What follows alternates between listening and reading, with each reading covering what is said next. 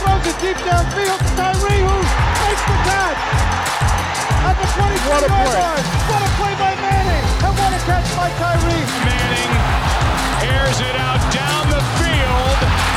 It is caught by Tyree.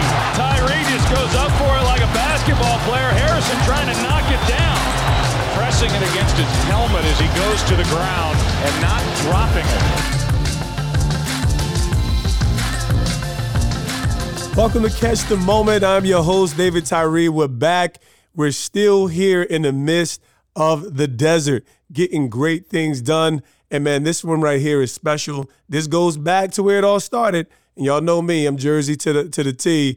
And I got my guy, competed against this guy. I know his pedigree, he's still doing great things in the marketplace. VP of corporate partnerships with the Tao Group. Joe Haro, what's good? What's up, DT? Jersey strong, man. Glad, glad to be here. Listen, man, I appreciate you just for making this time. You got a busy week yourself, a lot of work, obligations. Vegas is the is the epicenter of uh let's just say of America right now with the NFL draft. So so tell me, man, like, you know, I, I gotta get back to to your mentality, your pedigree. I- we competed against each other. We'll get into some of that. But, you know, when when it comes to how you've transitioned, um, what made you, where you grew up, give us some of that, you know, that background, like, you know, because what we're, what we're really talking about is the, the journey, the process, you know, some of the pain points that really delivered you to this place.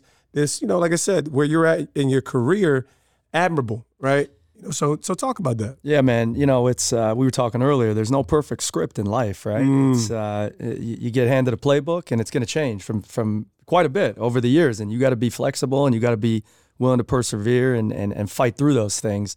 So you, you you probably don't know this about me, but I was born in Chicago, right outside in the suburbs. Nah, that's yeah, bars. so I was uh, about nine years old. I, I moved to, to Jersey to the bricks, right? And Mm-hmm. uh, it was culture shock. You know, there was a lot of different races and Yeah. cultures and religions and things I just wasn't used to. Um, and it, and it really that that has made me and and been the the uh, the building blocks of who I am today because I, I was able to to sit back and understand and learn different cultures and different races and how people grew up. Mm. And that's what what Clifton or places like Montclair or Passaic or Paterson really you know posed for me at that time. Mm. Um, but but as a kid, I you know I was angry, man. I was angry moving from from Chicago. I was I was a Chicago through and through. My whole family was from there. My mom met a, a, a great man. He's my stepfather 30 plus years later and you know has had a huge impact on my life. At that time though, I, I didn't know him that well. he was the enemy, bro. He was the enemy. he was the enemy. Now he did take me to a New Jersey Devils game and we visited the first time. Okay. He he sensed that I was a sports guy and he took me to a game. We went to the old Brendan Byrne Arena there, you know, in the Meadowlands. Nice, Uh, nice. and I, I immediately started to cozy up to him, like, oh, this guy, Okay. this guy's touching some of my hot buttons. but um, you know, I wa- I was I was pretty angry moving out, and I get Mm-hmm. out there, and you know, I was pulled away from all my friends. Uh, but one of the things that that really helped me overcome was sports. You know, I started grabbing my basketball or my football, and I started meeting a couple buddies in the neighborhood, and I'd go down to the park, and we'd battle, and you know, some of them turned out a little scrappy, but Yeah. but it was that was who I was and and I found out there was other people like me out there and you know I got some competition now right? Because now I got guys that are bigger than me and from different backgrounds and you know we were we were getting after it. And uh, the the one thing that really put it over the top was we weren't able to play tackle football in Illinois till seventh grade, which was when junior high started there, and I wasn't even sixth grade, which in New Jersey I think that's when I started. Yeah, me Um, too. Right, sixth grade. So seventh grade was tackle, but I always was a big football guy, man. I just I loved it. I was a Walter Payton guy. I grew up in that era, and Nice. we get out there, and I remember it was probably my second week of school, and the, the teacher puts down a flyer for the Clifton Junior Mustangs, full tackle. I came home. I said, "Mom, I found my place. I'm home, baby. I'm home, Mama." It's on. I love it, man. I love it. So like like talk talk about that moving forward, man. Like like obviously we get into to, to the high school era. You know, I ain't gonna I ain't gonna throw too many I ain't gonna throw too many shots with the with the Montclair, you know, Clifton. But you know, we definitely obviously got the best. But like I said, y'all certainly had y'all moments to shine. So tell me, like, you know, how mentality wise, what was inside of you mentally that gave you some of that edge pedigree? Like, what was inside your mind that allowed you to cultivate this mindset from a competition standpoint, from a focus standpoint, the disciplines that you need to excel at anything? Yeah, you know, I just I had such a passion and and love of sports. I'm a sports junkie through and through. I'm a I'm a am a student of the game. Um, I'm a student of many sports. I, I, I like to hear the history of it, whether it's baseball, football, basketball, a lot of your core sports. But Yeah. you know, I've gotten into other things as well, and that was something that always interested me. And I always wanted to see what guys like Walter Payton were doing, or Ronnie Lott, or some of these heroes that I grew up watching, and our Lawrence Taylor, right? Like, what did they do? And and they didn't all do the right things, right? As you get older, you see like they had their path too, and Of course. some things were good, some things were bad. But I watched what they did, and that's who I wanted to be. I hmm. wanted to be that guy, and I wanted to be the best. And if I was going to be the best at what I did, I had to put in the time, I had to sacrifice, and I had to have you know an edge. I had to have a chip on my shoulder, and putting in the extra effort, putting in the time. You know, when my friends were out screwing around as we got into high school or mm-hmm. going on vacations with their family. I stayed back. I stayed home and I mm. was, you know, under the bridge, whatever it was, like throwing the ball back and forth or, There you go. you know, running at sprints, doing shuttles, wh- whatever it took so that when we got into that new season, and this started at a young age. This wasn't something that Love I started in ninth grade because now I'm in high school and I'm starting to excel. This started when I was probably five, six years old. I was the kid in the backyard throwing the football to myself as a quarterback and catching it and winning the Super Bowl. Like that's who I was, and that's what I love to do. And I just I I knew that if I wanted to be great, I had to be different. I had to have a different mindset. Mm, being different. You know, I love what you talked about, where it's like, you know, when you saw those images of successful sports figures, you you knew that you needed to imitate, right? So like we're in the, we're in the age where everybody, and I think both can exist. I mean, like everybody wants to be so individual, they wants to shape their own path. But I've found that whether you call it mentorship, discipleship, it, it takes some form of imitation. You need something to actually grab hold of to give you some vision, right? So tell me how that works for you. Like obviously you guys had, you know, um, Clifton High School competitive. Um, I want to position you. We're like we- now you're getting to the space where you're good. You're, you you got the mentality, you got the juice. Um, you know, y'all came knocking on our door our senior year and, and, and, snatched snatched my my championship hopes. Um, what what was the what was the moment where that like where you knew this was next level? So like and and how did that impact you? And I would even throw this last piece in here. What were some of the obstacles that you really had? To, what were the biggest obstacles that you had to overcome along that way to arrive at UNLV? Yeah, so so great question. You know, I've I've never been a big guy. I've, I'm 5'9", mm-hmm. 180 pounds. And, you know, as a, when I was a kid, I was very very thin. I was skinny. I had to eat everything. I mean, like a lot of like a lot of young boys, right? But Yeah. I I never was going to be this huge kid. But I was always very fast. Um, and I was, I, I, I, like I said, I was a student of the game, so I, I knew where to be. I kind of could put myself in places and, and think ahead to, you know, knowing where to be before somebody else was there, and Nice. you know, just getting ahead of the, the script on that. Um, but ninth grade, I would say, you know, I, I think junior, you know, junior high, it's it's it's a different league. It's it's, it's whatever, right? have a I was, blast, man. I was doing my thing. We were having fun. But ninth grade, we get into freshman ball, and you know now guys are getting bigger. They're getting facial hair, right? And I, I didn't quite have that. I was, I was 135 pounds. I was five foot six, maybe. Yeah. And I just noticed that my skill was so much better than a lot of the other guys that I was competing against or playing with. And that year, I, I probably had you know 30 touchdowns or something. I'm running back kicks every time. I was doing everything on the field. At that moment, I knew I got a chance to do something big in this and and make it a much larger platform and see where it goes. And and at that moment, it was like, I think I want to do this for you know a longer time than just high school. And I and I have a, an opportunity to maybe go play in college, but I got to put in the work now. That's freaking dope, man. So size, you know, like I said, and it was, was definitely a. I mean, that's I tell people all the time, like let's just be realistic. You have to have some measurables in some particular area. So I think what you're talking about, the biggest thing that you had going for you as a young man was self awareness. You knew that because of some of your perceived liabilities, you had to you had to ramp it up in these other categories, right? Without and that's that's where we take it in the marketplace. That's the same measure of awareness that you have to have. So so fast forward into get into uh, UNLV. Of course, we all have that. You know, you, you get a Division One scholarship. You have expectations, goals, and you know th- we're not talking about any losses here. My career at Syracuse didn't turn out the way I wanted it. I, I like I felt like it was most mostly a bust. Who goes to Syracuse and bec- wants to become a, a special teams guy, right? like so, you know, I always want to put certain things in perspective. But tell me how that journey went there, and and just like I said, how you were able to pivot and transition to make the most of that experience. Yeah, man. So you know, going back, you asked a question earlier about you know adversity, and you know, my sophomore year in high school, there was there was some adversity, and you know, you're starting to get to that stage. Girls become a little bit more important. Ooh, yeah, and, I mean, you know, Come on. good looking guys. Come on, and handsome Joe. some of these, you know, juniors and seniors were coming around, picking me up, taking me places. Of and, course. And I was going to some of the parties, and I and I, re- I remember very vividly. It was that summer going into sophomore year. Guys were starting to, you know, smoke weed. Oh, no and they were doubt. drinking, and they were doing these things, and and I did too, right? I got into it, and I remember a couple times I got dropped off at home, and you know, by somebody's parents, and I just I was not in a good place, and Mm. I could have went down that you know that fork in the road. I could have went left. I could have went down the middle. I could have went right, and something something took hold of me and said. Joe, you got something bigger to do in life. Don't go that way with some of these guys. You can still have fun and do what you want to do, but you got a you got a mission right now.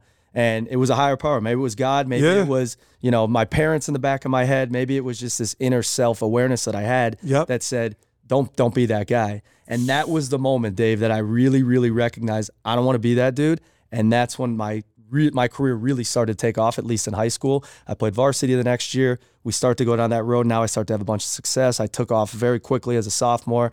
I, you know, I'm I'm outdoing the seniors now. They all respected me. They're like, "This is the guy." Um, so going into my junior year, you know, I started to get a couple offers. Nice. Um, a lot of one double one double A offers. You know, it was the uh, the Yankee conference at that time. Delaware, Oh, yeah, was that like- UMass. I got you. Nice. um, and those, you know, great schools. Heck yeah. I was angry once again though because you know I'm I'm a small guy and they were looking at my measurables. To your point, but I also ran a four four. You know, I I, I could You roll pretty blazing. good, you was man. blazing, bro. and and that was my that was my gift, right? I mean, I I never had to work that hard at my speed. You know, I Mm-hmm. did as you get older and you figure out ways to get a little bit of an edge on the field or whatnot. But I was angry about that because these recruiters would come into my school and they're like, well, you know, he's got great tape and he's done all these things, but not really. He doesn't fit the the look or the feel that we're going for. Plus, don't forget, I was a white tailback, right? Yeah, you were. And Yeah, you were. Not too many white tailbacks out there, right? So I got that going against me too. So I go through Facts. this thing. We'll talk. We'll talk about. We don't talk about about that, right? The Man. the other side of the tracks. Hundred percent. I, I, I respect that. You know, we got to acknowledge the fact that it can work both ways, right? And uh, we'll give you we'll give you your, your roses on that, bro. You overcame a lot. Yeah, so you know, I get in and I'm getting these uh, these different offers, and I probably had you know 25, 30 offers from those one double A's. And while I was interested, in, you know, I I, I definitely looked at them. I looked at the Villanovas and the William and Mary's great schools. In my heart, I knew I was a Division One player. Nice. And funny enough, another piece you don't know about me, my dream school was Syracuse. Oh, so I wanted to go to Syracuse more Oh, That would have been crazy. I did junior day up there. I did senior. They offered me a gray shirt, which if you, if those listeners that don't know what a gray shirt is, it's like a five and a half year program or a six year program. So you come in and they basically don't pay for your school. The mm. next year you could potentially redshirt again, right? So you might sit on the sidelines for two years. And I said, look, I come from a very middle class family. As much as I want to go here, I have too many schools that offer me a full ride. I got to go where the money is. so that that kind of fell you. out, man. And um, funny enough, UNLV, my coach, um, big shout out to Jim Kelly. I still talk to him quite often. He's, he coaches at a small uh, uh, small school up in um, in North Jersey, and uh, he came out to Vegas. He had no kids at that time, and they loved coming here. He's a big gambler, and him and his wife were in their thirties. And he walked from the MGM Grand down to the UNLV facility and dropped a tape. I was like, I got a guy for you guys. Did not tell me. And I start getting calls from Vegas. And I, honest to God's truth, that one, the recruiting guy who called me, one of them was Chris White, a, a mutual coach that we both had. Get out of here. Coach White called me, and uh, you know, How legendary coach, is that? amazing. So they called me, and I said, uh, "Guys, no disrespect, but I didn't even know you had a football program." I said, "I know Grandmama, I know Stacy No Larry and I, I know I know what you guys have in basketball." And he goes, he starts laughing. And uh, long story short, I you know decided to make the the, the journey and come three thousand miles out west. Man, what a life changing moment. Chris White, big shout. He is the author of BLN, Big Leather Nuts, and you know probably was you know uh, my probably yeah. I think I had him as a special teams coach majority of my years there. Man, big big shout to him. So this is this is dope, right? So obviously you know the, the career um, pans out, you know, and I, I couldn't follow it. You know, I couldn't follow for all kinds of reasons. So how, how was your experience, real quick, and get to that? And and like I said, tell tell me about um, just some some of that reality, the disappointments, you know, white tailback, um, less visible program. You know, how, how did that work out through you through your four, four, four, five years here? Yeah, you know, you know, going to a mid major, right? Going out west. Yep. Everybody was way different than us, Dave. Right? They talked different. They dressed different. Their socks were a little higher. They said hella. I said, I, this is not how I grew up, man. These are things you just don't understand or experience where we grew up, right? Yeah. And we go to camp, right? I came out here when it was nice, like this time of year, right? It was 80 degrees, beautiful weather, the pools. We go to a little town, Mesquite, about an hour north from here. Okay. Camp. It's 110 degrees outside. Oh Lord. So now you're with, as you know, you're playing with grown men. You're 18 years old, guys Yeah. that are big, physical. They've been lifting at a different level than you've ever lifted. And I'm getting my, my teeth kicked in pretty good. And I doubt. remember calling my mom, my stepfather, and I said, I'm out of here. I said, this is not for me. I was literally a week into camp. I said, this this is not for me out here. I don't I don't like the vibe. It's just I, I want to go back east. And I had all these other schools that I looked at. Yeah. And uh, and my dad John gets on the phone. My mom says, "You got to talk to him. You got to walk him off the ledge. He just got there. He can't leave Yo, yet." walking the plank. And uh, and John got on the phone and uh, he said, "Listen, son," he goes, "Give it a year, man. Give it a year. And if you don't like it after a year, that's okay, man. Change change can happen. There's various reasons why things can change, but you're a fighter and give it a shot, man." Yeah. And one of the best piece of advice is a piece of advice that I ever had in my life was from my stepfather John. In that awesome. moment, it was a, it was a it was a turning a life changing moment, right? I, love could it. I could have packed up and left right then and there, and I opted not to, and it was the best decision because I would not be in the place that I'm in my life right now with what UNLV, college football, you uh, the city of Las Vegas, this Yeah. great community has done for me. There was no shot I'd be where I'm at today. I freaking love it. You know, because you know, like we talk about the things that really make people successful, and everybody has to have a skill, right? Whether you, when you go into the marketplace, you got to get good at something. It's just like being on a team. Special teams is what gave me an opportunity to get into the National Football League. I always felt like I was a good enough receiver, but you have to be good at something to, to the point where they keep you on the team. But it's ultimately being things like that, teachable. Can you listen and recognize that there's something to be gained even in the middle of adversity?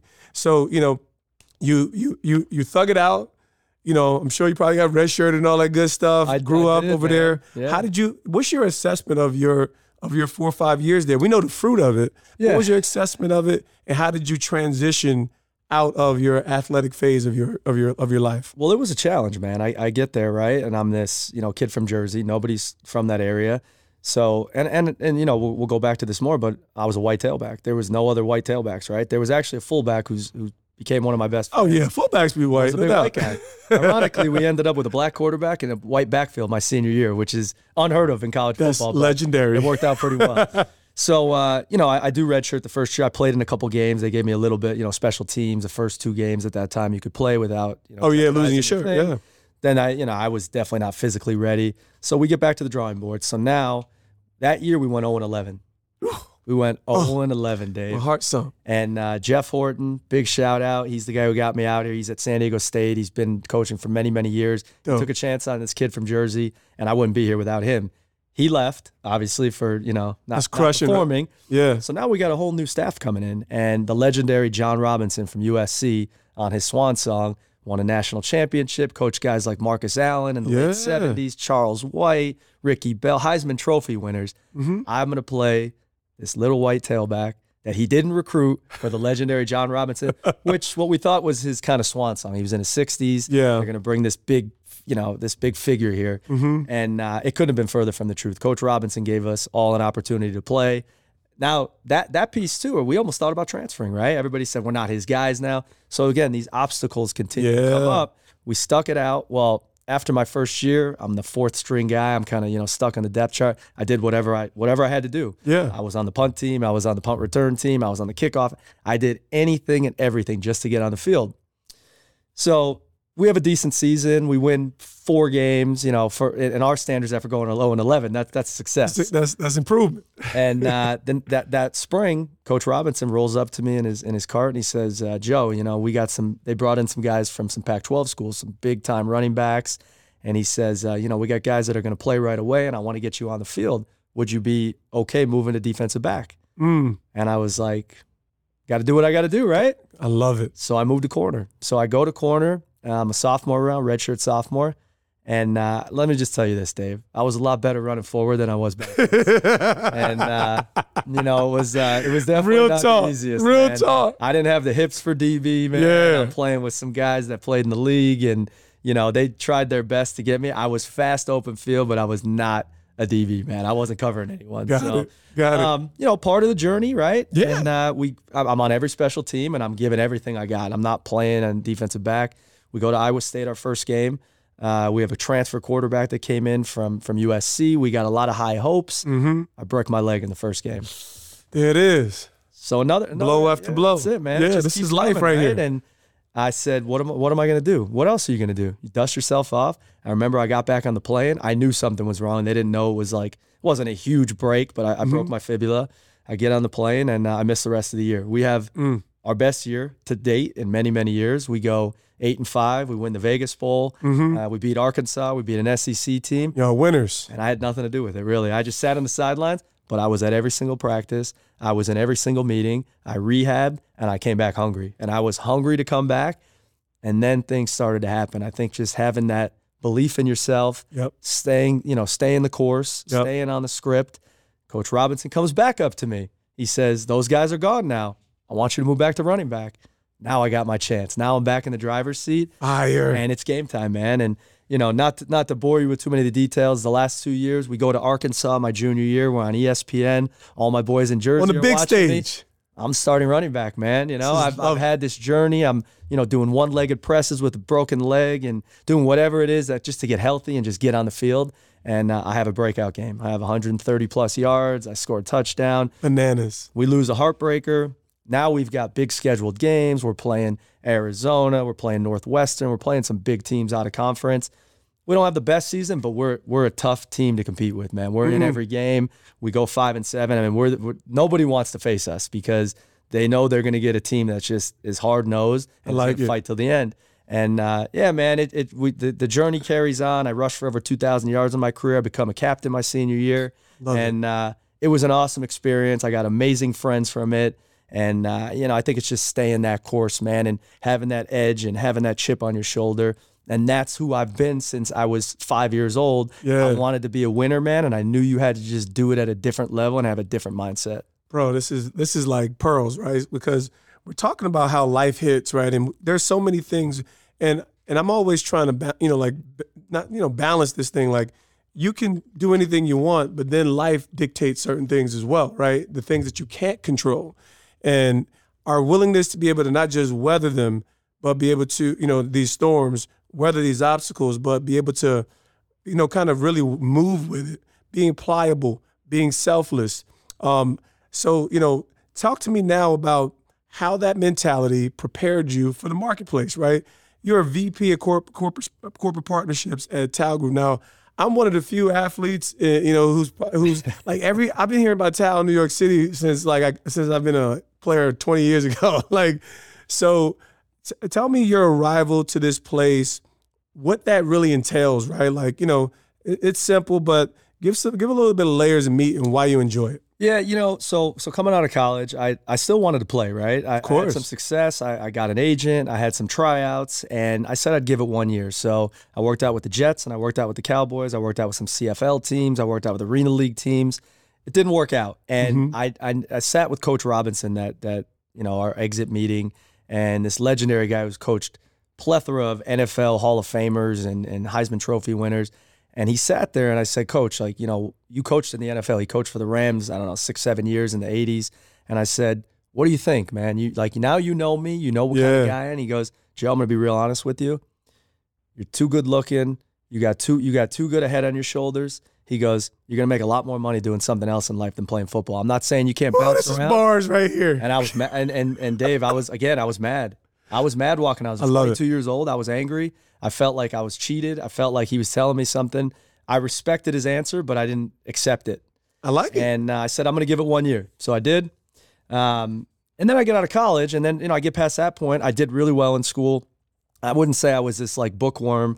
I was a guy that did well in school because I wanted to play well in sports and have that opportunity. And I didn't want school to hold me up. So I did what I had to do to get by. I ended up with a 3.5 Nice. broadcast journalism major. I said I'm going to be the next Chris Berman, Stuart Scott, whatever it is. I right? love it.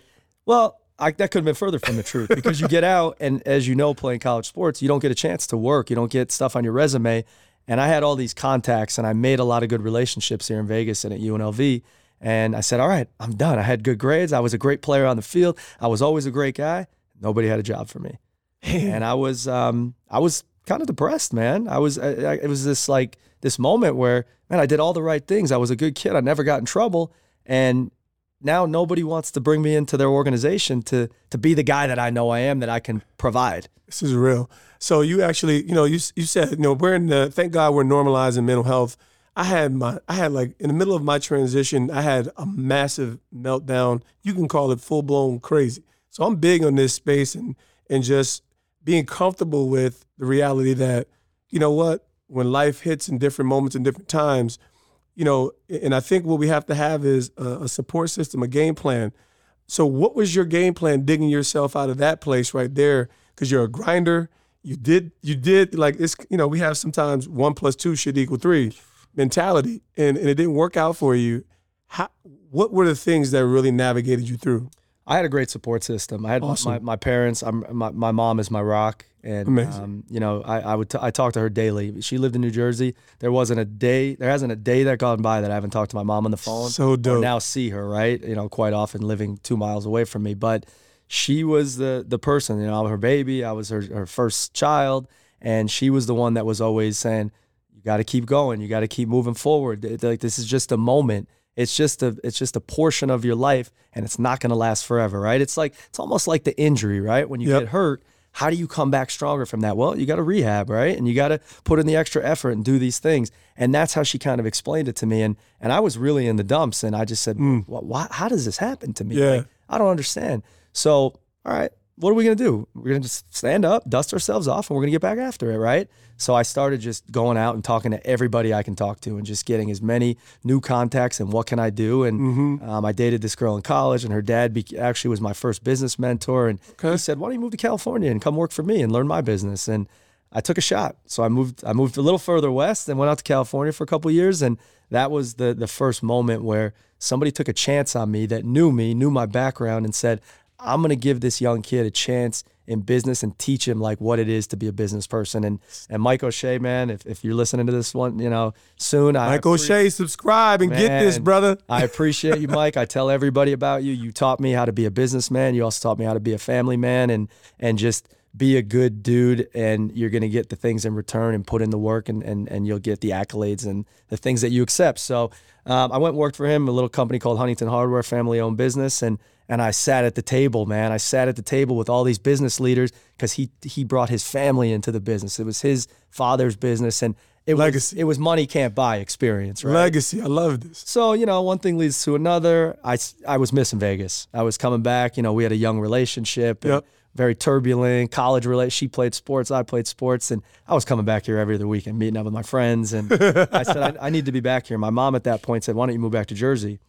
And something told me Vegas, there's something bigger for me here. I like. So I uh, I came back, and uh, a guy that I played ball with and his partner started a little media agency. I got into that, and one thing kind of just took after another. I got into the beverage industry. A, a headhunter found me um, through one of my clients. I think it's just nice. treating people the right way, and you get that in return what you give. Mm-hmm. And uh, I went to the the energy drink giant Red Bull, and I went and did that for about seven years, and oh. that's where I really, really started to to learn business, and I got a whole nother education. And um, Red Bull was so good to me, and I learned so much about just traveling for business and having real negotiations and yeah. the education they gave me and it just kept going, man. And I just kept my head down, but I always had that edge, man. I always had that chip. I always, you know, especially in my younger years, I was always the first guy in and the last guy out. And, you know, that changes a little bit as you have children and you have yep. a family, but absolutely your priorities change a little bit. Um, and, and work has always been important to me because yep. it, it's a piece of who I am. But that's kind of what that's that that was the next phase of my life, man. And I became this young business guy in my, you know, late twenties. This is freaking gold. All right, so this is this is absolutely dynamic. This is special. So obviously you're you're you're doing some amazing things out here in the marketplace. I'm I'm gonna bring it back, right? So, you know, we're gonna settle this. We're gonna settle the score here because we did compete against each other in in, in high school. Um, I'm gonna bring it back before I before I, before I really want to get these last few nuggets on um, how you've evolved as a leader in the marketplace. But you know, Montclair High School is the gold standard of public school football in New Jersey, and I think most people would admit to that. But I agree with that. you know, like, yeah. but Clifton, y'all y'all came for us senior year, and you didn't just come for us on the on the on the gridiron, which was a very very like controversial. Controversial win because I think half of Anthony Nesbitt's body was over the goal line, but but y'all got the call nonetheless, and y'all earned that win. So On your home field too. on the home field, Man, we must have paid those we off. started that season ranked 11th in USA Today. Literally, like we lost the first game to St. Joe's, so that was gone. Tough. but it was one of the best teams that never did anything. So kudos there. But I'm not, I'm not even going to get into that. You know, you, you got your roses there. Senior year, I'm probably one of the best 400 meter runners in the state, and I think this was like the in like the conference championship, right?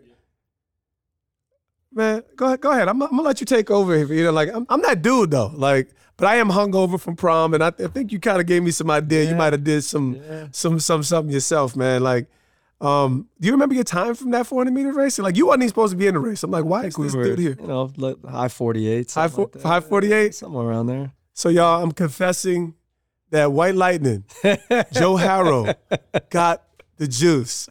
He had the juice. He beat me. I, I think I he definitely like I definitely had better times than your 400 in that race, but I was hungover. I definitely threw up that day, Yeah. but he came and got it. I, mean, I think I ran like 49, like something like that. It was not my best race, but you earned it, bro. So he got some one ups on me.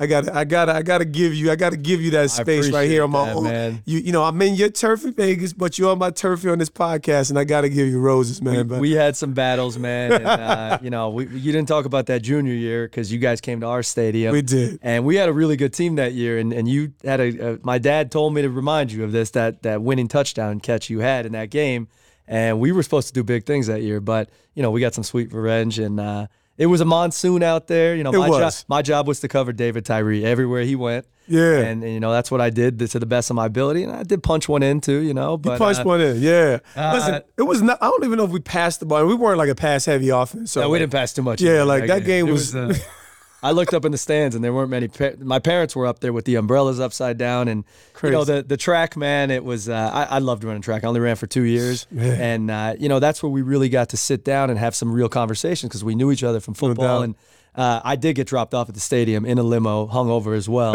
from Long Beach Island, New Jersey, at the shore. I did not want to leave, but I said I got a duty. I got to go do this. And, Yeah. uh, you know I came out on top that day, but man, it was some great battles. And, It was uh, dope. fun to talk about. Dope, man. So let's let's spin it forward, man. Tell me about you know what's the most satisfying satisfying part. You know, like cor- corporate partnerships, a lot of different a lot of different layers, and you're working for the Tao Group, one of the most dynamic hospitality entities that you know. Like like I said, I've never been to Tao, so I'm looking forward to i Can't wait to host you. bro. Let's let's make it happen. I, you know, I, like, and people ask me like, you know, do you drink? Yeah, I drink. I drink water. I drink. Like- And we sell water. yeah, you know, We sell water. bam, we sell so- sparkling so we water. We got coconut water. We gonna got be we gonna be lit, bro. We gonna be lit. So yeah, no, but I, I appreciate you know like I, I, I want to create this this this platform to talk about what you do, why you love it, and you know how you've evolved in this space, and you know how it brings meaning at this point in your life. Yeah, so I was, you know, I was talking to you earlier about the beverage industry. So I did that for about six or seven years, and, and that's where I really cut my teeth in this industry. I learned about nightclubs and hospitality, and and really working with some of these major giants from the Wynns of the world and MGMs and and the Tao Group at the time. And I was one of their vendors, and you know, really got a, a behind the look scene and, and what goes on in that. And it's not what you see when you walk into a nightclub or one of these big day clubs that we have here, or even the restaurants for that matter. There's a mm. whole machine that that makes this work. And I was I was very interested in it. And um, I went out with with my boss to Miami when I was um, probably towards the end of my Red Bull career, and or was the end of my career. And he said, "What do you think about coming on the other side?" And I said, "I, I never thought about that. Like I, I like servicing you guys, but I don't want to be in the nightclubs." Like everybody." he's like, "No, that's that's not what it is." And you know, we sat down and we came back here and, and we had a couple meetings and I decided to make that jump. And uh, corporate partnerships has been something that I've just really put my arms around. It's something that um, has, has really had a, a found impact on my life. And it's about people. It's all about people, man. It's about having that relationship. And if you say you're going to do something, you actually do it. And that's all. It's as simple as that, man. Like, yes, we bring in dollars, we bring in other ways of support and ways that these brands like I, I focus on the beverage stuff. So the Mm-hmm. Evians of the world, the Red Bulls of the world, the Bacardis of the world, and they do a ton, but they really do a ton. Yes, because we have a great platform and we have a great company and they want to be a part of that. But they do it with people they they like and people buy things from people they like. And and that's all it is, man. This is so dope right here. People, if y'all listening, be likable, right? Like, don't be, be you know, one of my one of my terms is elevating integrity, right? And it, and it's because that's what sours everyone's experience when you're just and we're not talking about being perfect, it- like like batting 100% when I mean being not moral perfect. We're talking about hey, we're talking about be consistent in your approach and what your deliverables can what your deliverables deliverables, yeah, we're gonna do that, can be, right? so that's really dynamic. What's some of the more meaningful parts when you, like when, when you're talking about relationships and how you're stewarding this? Obviously, a gatekeeper, to some gatekeeper to some amazing, well-known uh, partnerships. What's the biggest give back at this stage in your in your uh, career? No, I think it's just spending time with people, right? And really getting to know them outside of just, hey, you work for a beverage company or you work for a nightlife hospitality company. It's really getting to know them and, and really being authentic, being genuine, right? And getting to know about their family. And it's the little things. It's when their birthday is. It's when their, you know, wife's birthday is. It's what they like. What do they like to eat when you go out to dinner? Like those little things make a difference. And I don't do it because I'm not a phony. Come I on, do bro. it because I care, man. I do it. Yes, it's my job, and Yep. yes, it's my job to schmooze a little bit. Of course. But 99% of the people I work with, they're fun people. They're in a fun industry, and and that's that's what makes me who I am because I am authentic, and I really want to get to know those people for who they are and not just what they do. This is fantastic because this is and and I get it. Like we live in a transactional society. We we have to you know we have to get to some some some deliverables. We have to get to some goals. We got to hit our you know objectives and all that other stuff. But when we move toward that transformational side of living in leadership, where we can just move beyond the transaction, be okay with what the results are, that's when the engine right. It's kind of like putting that WD 40 in the engine and, and it's greased up and it's already, you don't see loss when you're able to give all the time. So um, just kind of continue to give shape. What would be your biggest, you know, word of advice to to any young, like I said, we're going to have a diverse amount of audience, young athlete, um, but like when, when they're when they're considering how they're transitioning into to the marketplace, what's your biggest word of advice? I as got three words, Dave. Oh, give it, give words. it to me. I just used one. Be authentic. Be yourself. Nice. Don't try to be someone else because people are going to find you out, right? And Love it. you know, I think we've all been in different phases of our life where we're trying to fit in somewhere, do something. I've learned as you be, you know, get into your 40s and you've had some successes in your life, being yourself is what got you to where you're at. Mm-hmm. That's one. Be consistent. You just talked about consistency. That's one of my pillars that I live on. Be consistent. I wake up at a very similar time. I do all the same things. I work out every day. You know, I'm a family man first. I take care of my business. Consistency. And the last one is ain't no shortcuts. There is no shortcuts in life. And everybody that thinks you can make a million bucks or you can go do this. And I thought that at one time, especially being out here in Vegas with all this money. There is no shortcuts in life. Put in the work, put the grind in, and do that thing every single day. You will go to where you want to go, but there's no shortcuts. Be authentic, be consistent, and ain't no shortcuts. Listen, listen, I gotta echo off that because I'm sitting here. Everybody knows this catch, this moment, right? The helmet catch. And you know, I gotta get this, this, this before we go, right? But there's no shortcuts. I'm sitting here. I don't have this massive social media following. I'm on the grind. I got seven kids. I got a smoking hot wife. I got I got the basics covered, right? But there's been no shortcuts. There's no one laying any red carpets for me. We're in the grind. And that's why you, myself, and and people who can embrace that mentality, they'll find more contentment along the way because they got it the right way. That's that's pretty powerful. So here here's the little give back, right? So um, you know, you, you know, I think your career embodies what what that whole human experience is really about. And you've arrived, let's just say you've arrived, and there's more to come for Joe Haro, right? So we're not we're not we ain't setting no limitations. we, we ain't setting no limitations, bro. But you know, so I just want to acknowledge how how dynamic you are as a human, as a father, right? As a as a husband, all these different areas. But now now it's time for a little give back. So tell me where you were when you saw the helmet catch and what your thoughts or if there's any stories. So that's that's the little give back for the day. Yeah, man. You know, I knew you were on the Giants. I, I was, like I said, I was always watching you. I knew you. You know, we kind of went our separate ways. But I was at this little bar. I set up a thing here in Vegas. It was a tiny little bar with some of my friends. I knew the Giants were playing.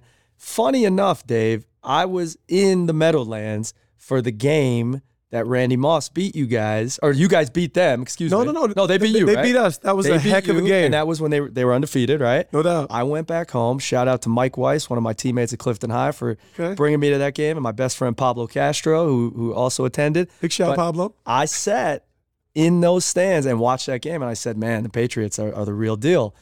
So They we were. set up. We set up the game. I had family in town. My parents were out here, and we watched the Giants. And you know, everybody's rooting for the Giants from back there. Even though I didn't grow up there originally, I'm still pulling for you guys. Yeah, yeah. Know, And, we know you uh, got the Bears in your heart. Listen, a lot of people forget that you had a touchdown in that game. And I, I remember, right? As a historian Big of the facts. game, Thank I you. remember that was a big moment in the game. but number two was the helmet catch. So when that happened, man, we were, it was like we were playing again. Oh, man, running around. And, you know, a guy I competed against, a guy I knew, uh, made the biggest play probably in the history of, of Super Bowls in the NFL. So Listen, man. unbelievable. I appreciate appreciate the love, appreciate the support. That's really what it's really what it's all about. It's just about connecting these moments. Man, you're you're you're like I said, I'm sure there's more to come, but I can't thank you enough for just being that bridge um, and, and and spending your time and, and and giving these jewels and wisdom and nugget to every listener. So, Joe, appreciate you for coming on Catch the Moment. We're going to continue to get great done. Let's continue to build. Love it, man. Thanks for having me and come back to Vegas soon. Oh man, we we we here. Hey, listen, every guest, I need y'all to check this podcast out. I need you to like. I need you to subscribe. I need you to comment. I need you to be ferocious about sharing these gems, these these nuggets, every piece of what Catch the Moment is bringing you. We'll be back soon. So check in.